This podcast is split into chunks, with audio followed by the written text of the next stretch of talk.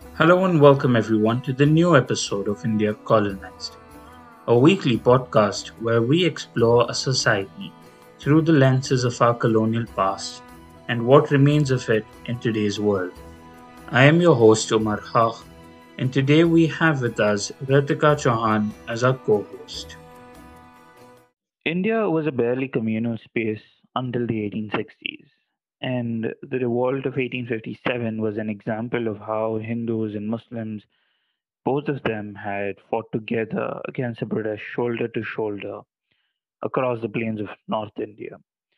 Um, even the press until 1860s emphasized on the identity of the people as Hindustanis versus European or British rather than the idea of dividing them on the basis of communal identity. Now, the early or the initial classification of the community's identity based on their religion came only when Muslim intellectuals began to point out that the Muslims were lagging behind the Hindus in getting modern education and government jobs as they. But even here, they were not quick to blame the entirely the Hindus, but the government instead for their neglect of Muslims and their anti-Muslim policies. They even started blaming the upper class Muslims and their negligence towards not providing the other fellow Muslims the modern education. Yeah, I mean, a good example for this would be um, Sayyid Ahmad Khan, Sir Sayyid Ahmad Khan, who um, is known to be an outstanding champion for social and educational reforms within the Muslim community. Um, he actively preached the idea of Hindu Muslim unity. And um, whenever these reforms that he carried out, both social and educational, these reforms came without a sense of bias. They uh, they were never particularly meant for any single particular community, but at the same time, others were not stopped from deriving benefits from it. Um, also a lot of monetary support that came for his cause, like uh, the cause for his university, for building his university, the Anglo Mohammedan University. Uh, much of the money or the monetary help came from Hindus and Muslims alike. Uh, also, the faculty, the students, and the people who not only contributed to the university, but people who also derived from the benefits of this uh, uh, of this venture of Sir Syed Ahmad Khan, where both uh, also had a sizable population of Hindus uh, between them.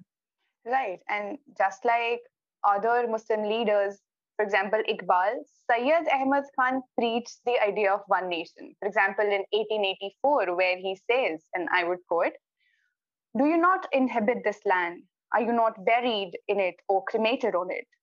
Surely you live and die on the same land Hindus, Christians, and Muslims who live in this land are one qom, that is, one community, unquote. But as an irony, communalism started to gain hold from the part where Sayyid Ahmed Khan counterposes himself against the national movement initiated by the National Congress. And this was because, like, given the reasons, Sayyid Ahmed Khan was an empire loyalist and he strongly believed that the Muslim social and economic conditions could only improve if they get a share in the administration. And this was only possible if they go on to prove their loyalty to the British Empire. Yeah, uh, another reason why uh, Sir Syed Ahmad Khan might have remained an empire loyalist or would have remained with the convention is because he also needed support from these big zamindars and the, the people, uh, the Englishmen, in order to establish his vision of the Aligarh College for Muslims. Um, but to point out that uh, Sayyid Ahmad Khan was not alone in, in this opposition when it came to the Congress uh, or the nationalist idea or, or nationalist politics. Along with him, there were people like uh, Shiv Prasad, who was the Raja of Bhinga, and other uh, Jagirdars and Zamindars and bureaucratic elements within the empire itself who were empire loyalists and did not want to conspire or be a part of sedition against the uh, uh, against the government of India, the, the British government of India. So for this cause, Sir Syed Ahmad Khan begins to gather people from the ranks of Jagirdars and other influential members within the Muslim community. Um, he asks them to unite for the cause of developing the social, political, intellectual, economic uh, causes or, or, developing their uh, uh, their situations in these arenas for the Muslim community. And it was in this process, in order to protect or reform uh, what he believed uh, reform the Muslim community, he gradually began to lay out his communal ideas, which had a sense of basic theme that ran among them.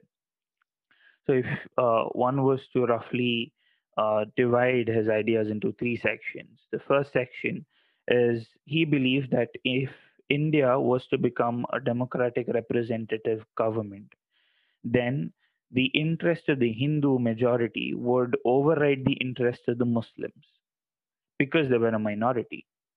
And he mentions that, and he draws an analogy with the game of dice. He says it is uh, as if it were a game of dice where one man had four dice and the other had only one. So he believed that the population disproportion or the factor of minority and majority would come into play when it would come to protecting the interests of the Muslim community against that of the uh, majoritarian Hindu community. The second factor, or the second element, was that he believed it was necessary, or he emphasized that it was necessary for the Muslims to remain loyal to the British government so that the British could be retained in the land and it was only the British who could protect the interests of the Muslims. Because of these two reasons, he believed that it was important that Muslims oppose the idea which were being propagated by the Indian National Congress. He accused the Congress of being a body of caste Hindus whose major interests were against Muslim interests. Ahmad Khan and his followers began inciting these ideas in minds of Muslims saying that they had to oppose Indian National Congress because they were a majoritarian Hindu representative body and they would never speak for the Muslims. And based on this theme, they the the people, the followers of Ahmad Khan and Ahmad Khan himself, proposed to the government that they were to be given a sense of safeguard when it comes to their role in government jobs in the legislative councils and other governmental institutions and other administrative institutions. So Sir Syed Ahmad Khan wanted to have uh, a, a, protection so that Muslims are allowed to seek jobs uh, and to enter these arenas, and and and this was to be done to protect their own interests.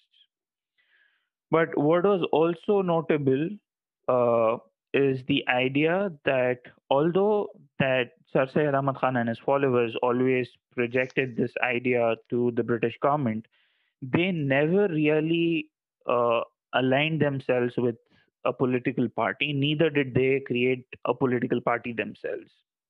Um, they remained to be politically passive, and they asked Muslims to not agitate against the government. And to mention for a fact this, that this idea of remaining politically passive and loyal to the British remained among Muslims even after the death of Syed Ahmad Khan, and they openly sided with the government even during the Swadeshi movement in Bengal in such an immense manner that anyone who would speak against the government or supported the Swadeshi movement, they would go on to term them as traitors to Islam itself.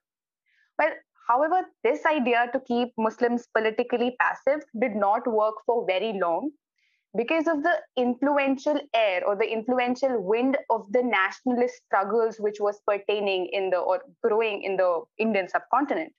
And the young Muslims began to actively become a part of the Congress, and the numbers grew even stronger after Tayabji's presidency of the Congress in 1887.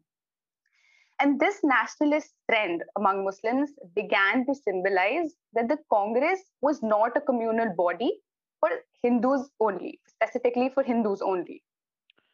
Yeah, um, the, those trends that you mentioned, it's quite visible that the Muslims were not able to practice political passivism. And uh, even the growing Muslim intelligentsia began to join Congress quite actively. um, it was becoming hard even for the British government to ignore the demands that were being made uh, by the Congress. So uh, it, it began to bow down to the demands for constitutional concessions as uh, demanded by the Indian National Congress. But most interesting, perhaps, was the turn of trends within the Muslim communalists themselves. Um, people who had felt, you know, like I mentioned, uh, Sir Syed Ahmad Khan and his followers, who had felt the necessity to remain or to uh, remain away from politics, now began to feel that they had to enter the political arena.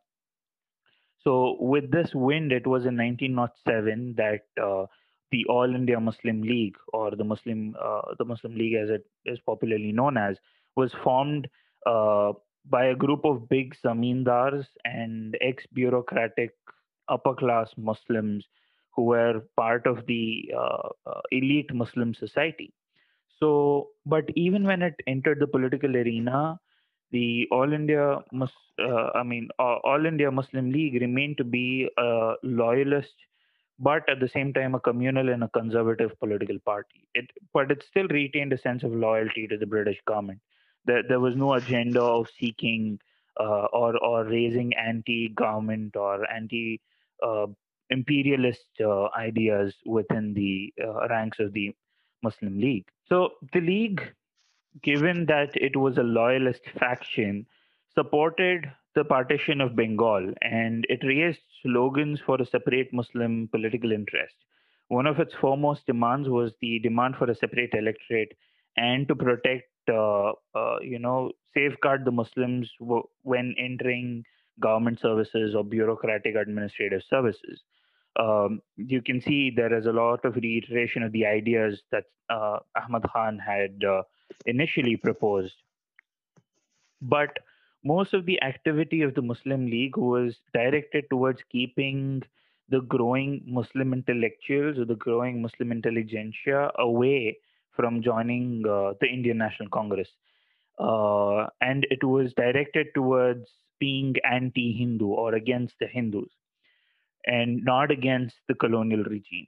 Simultaneously, there was also a rise in Hindu communalism from the 1870s where a growing section of Hindu zamindars, money lenders, and the middle class began to arouse anti Muslim sentiments.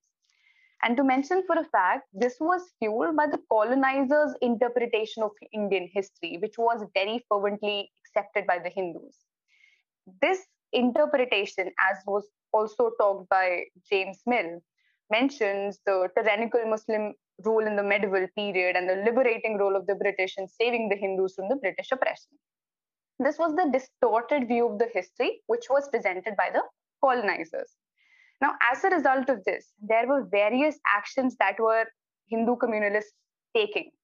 For example, languages became a target of communalist fervor, making wherein they started making Urdu the language of Muslims and Hindi the language of Hindus. And anti cow slaughter propaganda was taken across the country against the Muslims in the 1890s. Whereas the English were very much allowed to carry on cow slaughter in British cantonments on a very larger scale. But this acted as a this acted oppository to in the sense that it you know uh, gave rise to communal tone and hence leading to the riots similar to the muslims the hindu communalists too carried regular agitation for a hindu share in the legislature and government services yeah, um, when the Punjab Hindu Mahasabha was formed in 1909, um, basing itself on the communal Hindu ideology in politics, they too directed their anger towards the Congress. They accused the Congress of trying to unite the Hindus and the Muslims as one nation, trying to appease the Muslims. Uh, one of their leaders, Lal Chand, uh, who was the of the founder of the Mahasabha, called the Congress a self-inflicted misfortune of the Hindus. So there was an aim uh, that was brought out by these these parties, such as the Hindu Mahasabha, which aimed at removing the evil of Congress from the Hindu society. They believed that they should work towards neutralizing the British government in their fight against Muslims. So it, it's a similar trend that you can see with the Muslim League as well. Uh, the Hindu Mahasabha too was a loyalist faction, uh, no anti-imperialist feelings uh, whatsoever running, and these are mostly directed uh, either towards the other communal party. In in the case of the League, it's the Hindus. Uh, in the case of the uh, Mahasabha, it's it's the Muslims, or uh, and including along with them, both of them are targeting the Congress. well the first session of All India Hindu Mahasabha was held in April 1915, it remained rather a sickly child as compared to the All India Muslim League. While the social, ideological, backward Muslims, coupled with their weak middle class, contributed to the strengthening of communal ideas, this was rather not the case when it came to the Hindus or the Parsis. And there can be major two or three reasons behind this one one to mention for the fact that amongst them the modern intelligentsia gave more emphasis on science democracy and nationalism and gained intellectual political social and economic influence over people while it was the reactionary landlords and the religious class that continued to exercise a dominant influence on muslims of india and another reason for this weakness of the hindu communalists was the very little support that was extended to them by the British government, since the government was heavily banked on providing their support to the Muslim communalism. And this was also for the fact that they could not placate both of the communalist ideologies together. Yeah, I, I agree with that. Um, even one of the key instruments that actually powered the colonial government and the communalists both was the introduction of separate electorate on the basis of religion. Initially, it started with separate electorate for Muslims. It was followed with separate electorate for Sikhs and even more. So, to to understand the system of separate electorate, right? let us let us break down the system and try to understand what what the system looks like. Um, under the system, the Muslim voters were put in separate constituencies from which only Muslims could contest the election. It was not just that, but only Muslims were allowed to vote in these constituencies. So there's a Muslim candidate voted only by Muslims in that constituency. You know, this this made the constituencies an arena for communal conflicts. Because of the system, the voter and the candidate, because both of them belong to a particular religion, the candidate who was contesting the election never really had to make an appeal to the other voters. He never really had to appeal uh, to the voters of other religion. And uh, all of this turned election into a communal competition. Uh, you know, a candidate contesting in in say a Muslim candidate contesting and being supported by Muslim votes would make blatant communal appeals from the voters and they never really had to appeal to the members of other religions. This gave rise, uh, rise to unrest, but also that from here on, the problems of the community, the social, political, economic problems of uh, of of these constituencies or so on, were expressed in communal terms. But over a period of time, the young Muslims became disenchanted with the loyalist and anti Hindu sentiments propagated by the upper class leaders of Muslim League. You see, they were increasingly drawn towards modern and nationalist ideas. For example, Maulana Abdul Kalam Azad was an example of such young minds, and um, Orthodox scholar himself, Azad aligned himself with the Congress. He propagated his rational and national ideas through his newspaper Al Hilal even in the Muslim League, the young nationalist Muslims overshadowed the loyalists of the empire. They too, like the Congress, adopted the self government as their initial goal and objective. Yet, unfortunately, these people held the idea of pan Islamism over territorial nationalism with great emphasis on Muslim nationhood. But with these ideas, made anti imperialism and anti colonialism a trend among the urban Muslims. However, in the long run, we might say it all clashed when all the political questions were being looked upon at from a religious angle. Yes, um, but that's what one does wonder about. Okay, what are the origins and the growth of communalism or communal organization? Uh, some of the answer to this questions, or some people as an answer to this question, is where one often comes across the idea that the origins of one's own communalism is attributed to the existence of the other's communalism. Okay, I am a communalist in response because the other community is practicing communalism, and that um, that they arrived at their own sense of communal communalism because it was a reaction to what the others were doing. So there is this idea of the original blame. Okay, who first started? I mean, who, who were the first communalists? So people have made on all sides an effort to assign this original blame of communalism as to who was the one who started all of this. The Hindus believed that our communalism was a reaction to what the Muslims were doing and how they were becoming communalists. The Muslims say that they were doing it about because of how the Muslim, uh, the Hindu community was reacting to, to the Muslims. Um, and and and this vicious circle just keeps running with you know the Sikh, uh, the Hindus, and the Muslims, all of them arguing that uh, they were communalist as a reaction to the others' communalism. So to decide this argument, or or to come to an you know to end this argument is is impossible. It it is as impossible as the uh, you know it is as impossible as answering the question what came first, the chicken or the egg so, to try and understand the uh, rise of communalism in India and the evolution of it, and how even to this day we are serving the repercussions of, or or we are bearing the repercussions of what were initially seeded by these uh, communalist parties back in 1920s or the early ni- early 20th century, is something that uh, our society and especially our generation should ponder upon and something that we should work towards uh, by means of increasing tolerance among each other and trying to uh, have a better understanding of each other's communities um, and to stop looking at things or all political questions as as mentioned uh, you know that was a result of the rise of communalism that all political questions were beginning to be looked from a religious angle. And if we have to stop, it either has to stop with the clash of the communities or it has to stop with all of us trying to understand or stop looking at political questions through religious angles.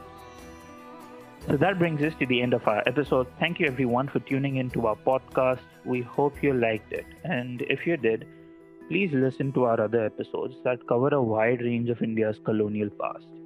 Please consider subscribing to our podcast and sharing it with your family and friends. We are now available on all podcast listening platforms and social media sites. Your support really helps us create more amazing content for you. Don't forget to visit our website and check out more of our work. The link is in the description below. It is www.indiacolonized.com, colonized with an S. We have compiled a list of books and sources that might intrigue you to explore more on India's modern history, so don't forget to check it out. Until next time, stay safe, stay curious.